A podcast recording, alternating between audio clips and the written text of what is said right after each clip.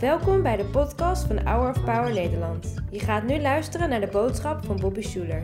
De boodschap is in het Engels. Liever met Nederlandse ondertiteling erbij? Bekijk dan de uitzending op hourofpower.nl of op ons YouTube kanaal. Uh, today, I want to talk about uh, this word that's maybe become, you know, a touch maybe cliche for some folks, and it's really sad. And that is, I want to talk about dreaming, and I mean it in the in the truest sense. And it's important that this this thing that happens daily, moment by moment, in our imagination, is a gift of God. It's the creative part of God imparted into people to create. So everything good that exists comes from a redeemed imagination. Right? It comes from good people daydreaming or night dreaming.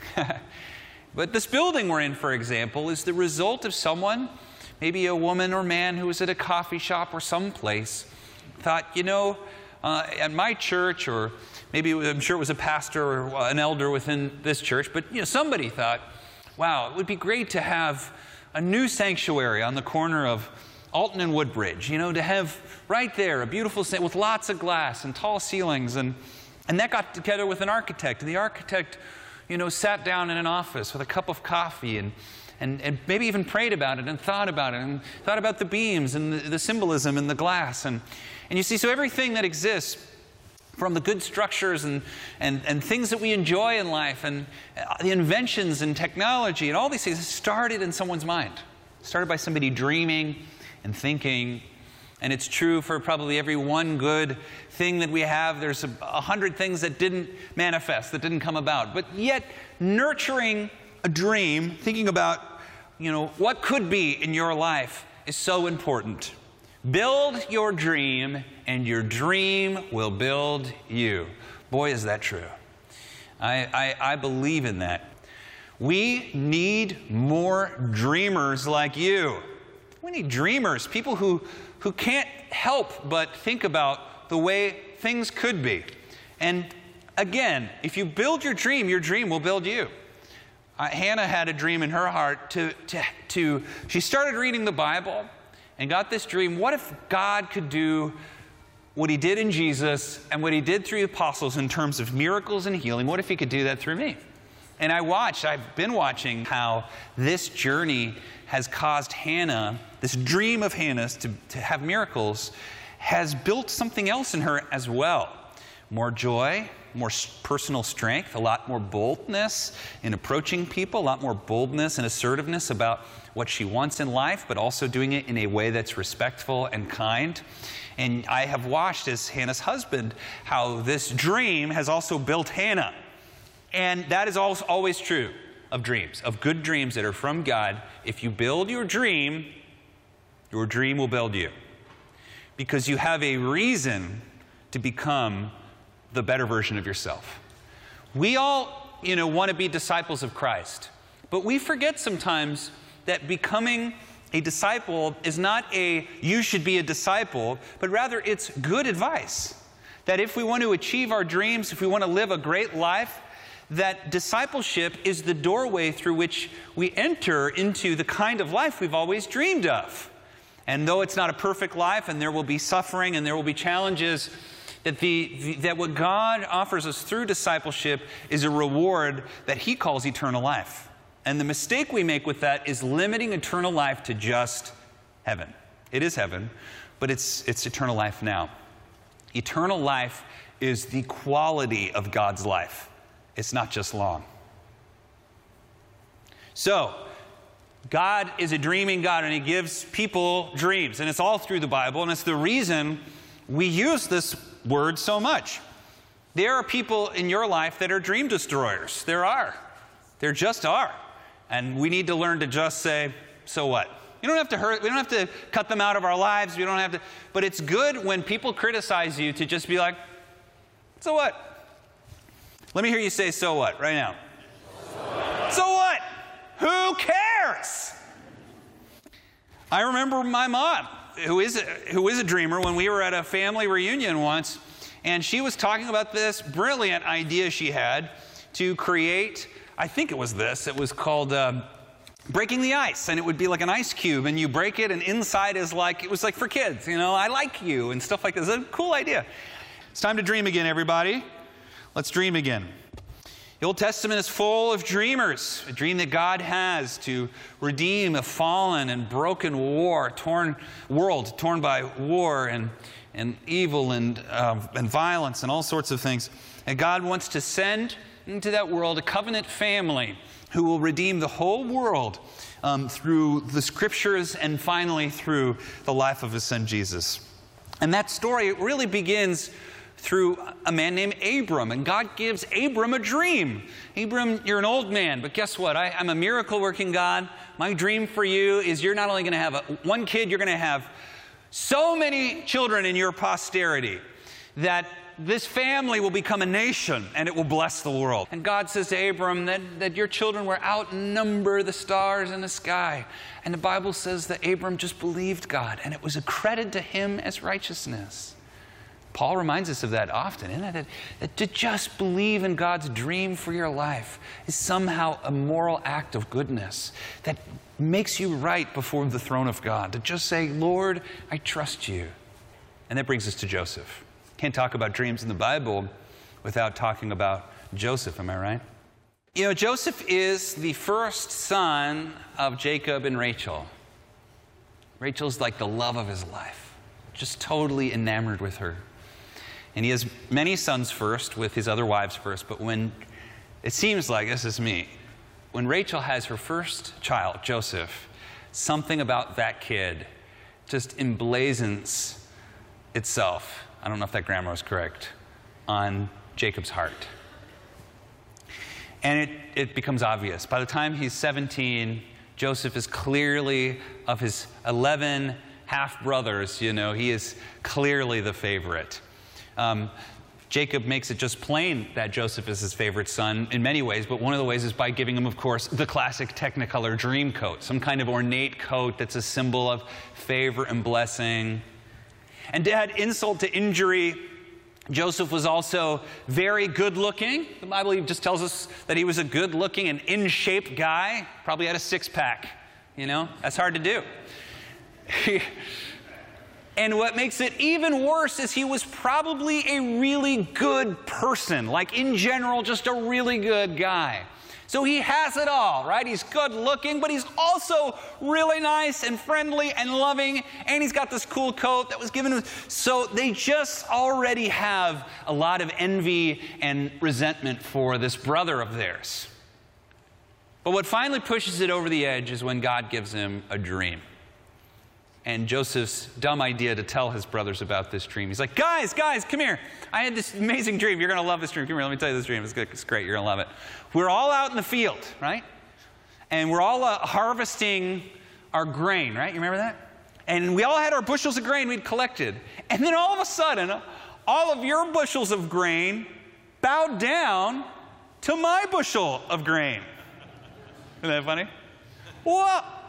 And and, uh, and, then, and then it says, the Bible says that when his brothers, when he told his brothers his dream, they hated him. They just hated him. I don't think Joseph, this is just me, I don't think Joseph had any idea that his brothers hated him. I think he was just a good, naive dummy. You know what I mean by that? Like, I think there are some people who are so good they just have no idea when people hate them. I think that's how young Joseph was. Poor guy. And then he had a second dream a little bit later. Guys, let me tell you this dream. I, come here, I had another one. They're like, we don't, we don't need it. No, no, come here, you're gonna love it. There were 12 stars in the sky and 11 stars bowed to one, and the sun and the moon bowed down to him. And then in this story, not only does his brothers hate him, his dad rebukes him. That word rebuke, that's what we do with the devil, right? I rebuke you, Satan. Father rebukes him because it just, it is so obviously, maybe we could use the word narcissistic, egotistical. And when this happens, this is sort of the last straw. Um, a bit later, the father sends Joseph out to get his brothers for supper. They're ways out. And as he's coming out, they all see him coming and they plot against him and they say, Let's kill this guy. That's it. We've had it. Let's kill him. Let's murder him.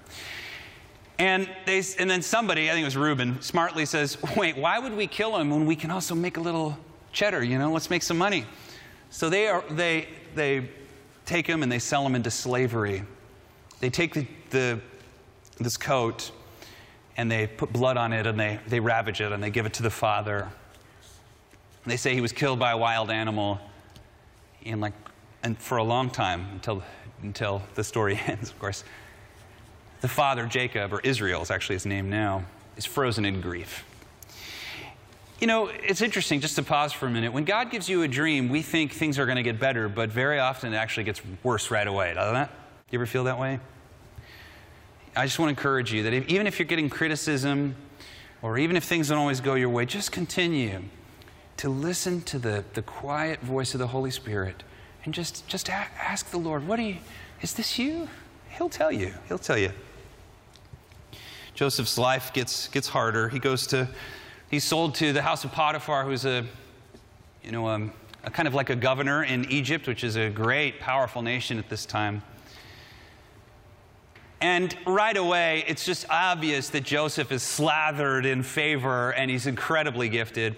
Potiphar puts him in charge of everything. He's a wealthy man with all sorts of servants and things. And Joseph just becomes the manager of his whole, whole house. And the Bible actually says that Potiphar is so at ease and so blessed by Joseph's work that the only thing that troubles him is trying to decide what to eat for dinner.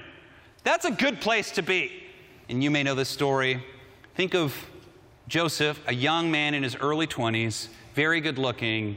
Potiphar's beautiful wife has her eye on him. She wants to lay with him, she wants to be with him.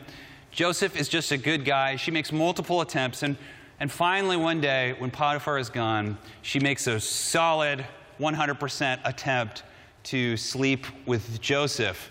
But Joseph was a good, just a good guy. And there's this like silly story of him running away from her, just like, no, you know, I won't do it. And she grabs his coat and as he's running away, sort of runs away naked or something like that. And of course, she shows Potiphar, he tried to sleep with me, and it, it, it's this whole drama. And because of that, Potiphar arrests him and he goes to prison. And even there, Joseph is blessed and becomes this great manager for the warden and manages the jail. And it's just like everywhere he goes, he's gifted and blessed. It finally culminates at the story where there's two men who work for Pharaoh, the great king of kings, right? And they're there and I always think that it's because they had some kind of like, uh, like maybe Pharaoh had food poisoning. Because you think the cupbearer, he's like the sommelier, you know, he gets the wine together, and then the baker is like, you know, making the sourdough. I don't know what kind of bread they eat in Egypt. But anyway, they're there, and they both have a dream. And the, the cupbearer tells Joseph, I had this dream. And Joseph interprets the dream. He says, You're going to be brought back and you're going to be blessed.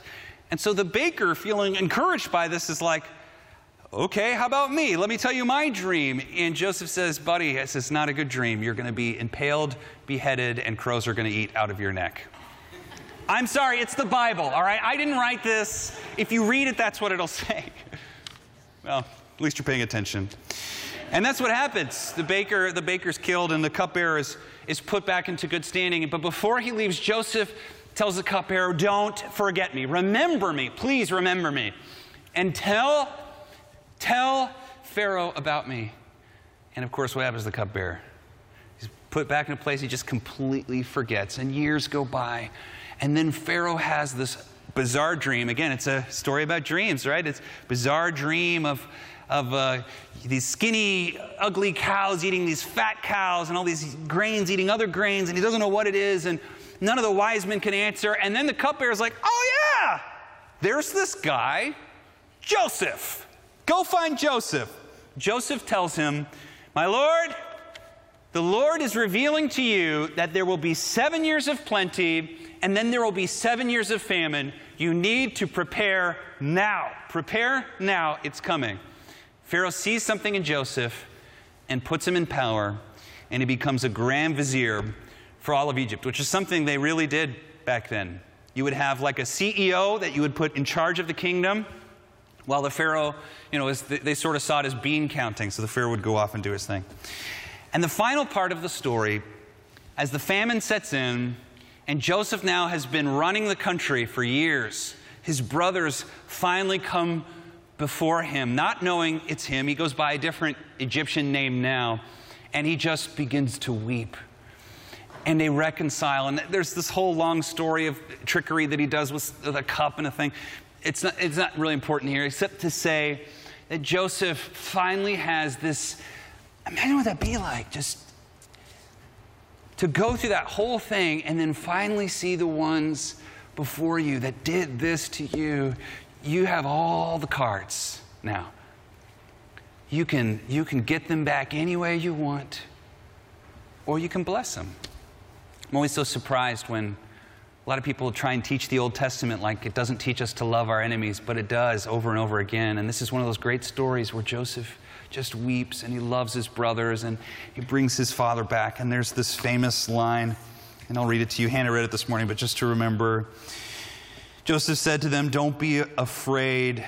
You intended to harm me, but God intended it for good to accomplish what is now being done the saving of many lives.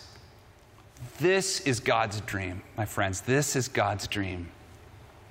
The, the dream, see, I don't, I don't think Joseph, when he pictured the grain bowing to the other grain and all that, I don't think he pictured becoming the grand vizier of Egypt, right? But, but God did. And all, it's like every betrayal, every bad thing he went through, he didn't realize it at the time, but it was training him to do this, to save millions of lives. He had no idea that that gauntlet of betrayal, suffering, deception, all of that was all preparing him for this moment. What if what you're going through right now, maybe God's going to use that moment to make you into the person you're supposed to be a Jesus kind of person, peace, person of peace and power.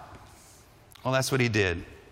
I'll just finish with this is that God's dreams take time. God is not an over the counter microwave kind of God. The distance for jo- the, the length of this story for Joseph's life, he was sold into slavery when he was 17. He united with his brothers when he was 39. That is a long, long time of work and suffering. It's okay. God is going to redeem your story. He's going to. But in this moment, you have to, to trust in the process and trust that, that He'll get you where He needs you to be. And finally, the last thing is um, God always turns tragedy into triumph. Can we just pause and remember, too, that even death has no victory over us, that, that heaven is real, that, that, that death for a believer is more like waking up than falling asleep. And more so than that, God doesn't limit his redemption to just heaven. He told us to pray in Irvine as it is in heaven, right? In my school as it is in heaven, in my family as it is in heaven. To believe that God's not done with that part of the story. God will always turn tragedy into triumph. Isn't He a good God? He is so good. And He's going to do it in your life too, my friend. He's going to do it in you. But sometimes you just got to just got to hang on. Got to hang on. You know, if God gives you a dream, the enemy will try and destroy that dream. He will. But it's all smoke and mirrors. So much of the battle that we have with the enemy over our Christian life is, is happening here. Like 10% is out there, the other 90% is what's happening in your mind. That's why Jesus says, You shall love the Lord with all your heart, with all your soul, and then he replaces the word strength with mind. You love the Lord with all your heart, your soul, and your mind. This is where you love the Lord as well, in your thinking. Thinking is, is the power that happens before the doing. So that's, that's what we train. We train our mind to just say, It's well with my soul. I serve a God who turns tragedy into triumph, and he will do that in your life. Your dream, if it's from the Lord, it's going to bless your life eventually, and it will build you as a person. So continue to lean into it. I want you to know, I just hope you feel encouraged to know that the Holy Spirit is at work in your life um, even now. So, Father, we thank you and we trust you with our lives. And then we just believe again. We ask, Father, that you would re- redeem the dream, that you would begin to build inside of us, as you did in Joseph, not just a dream, but the, the character, the, the character of Christ that comes from that. Thank you that you're making us into stronger, more hopeful, more loving people. And, and help us to love people that don't always see things our way and be patient with them. Love is patient, and we thank you. So in Jesus' name we pray. Amen. Bedankt voor het luisteren naar de podcast van deze week. We hopen dat deze boodschap jou heeft bemoedigd. Wil je meer weten over Hour of Power of dagelijkse bemoedigingen ontvangen? Ga dan naar www.hourofpower.nl.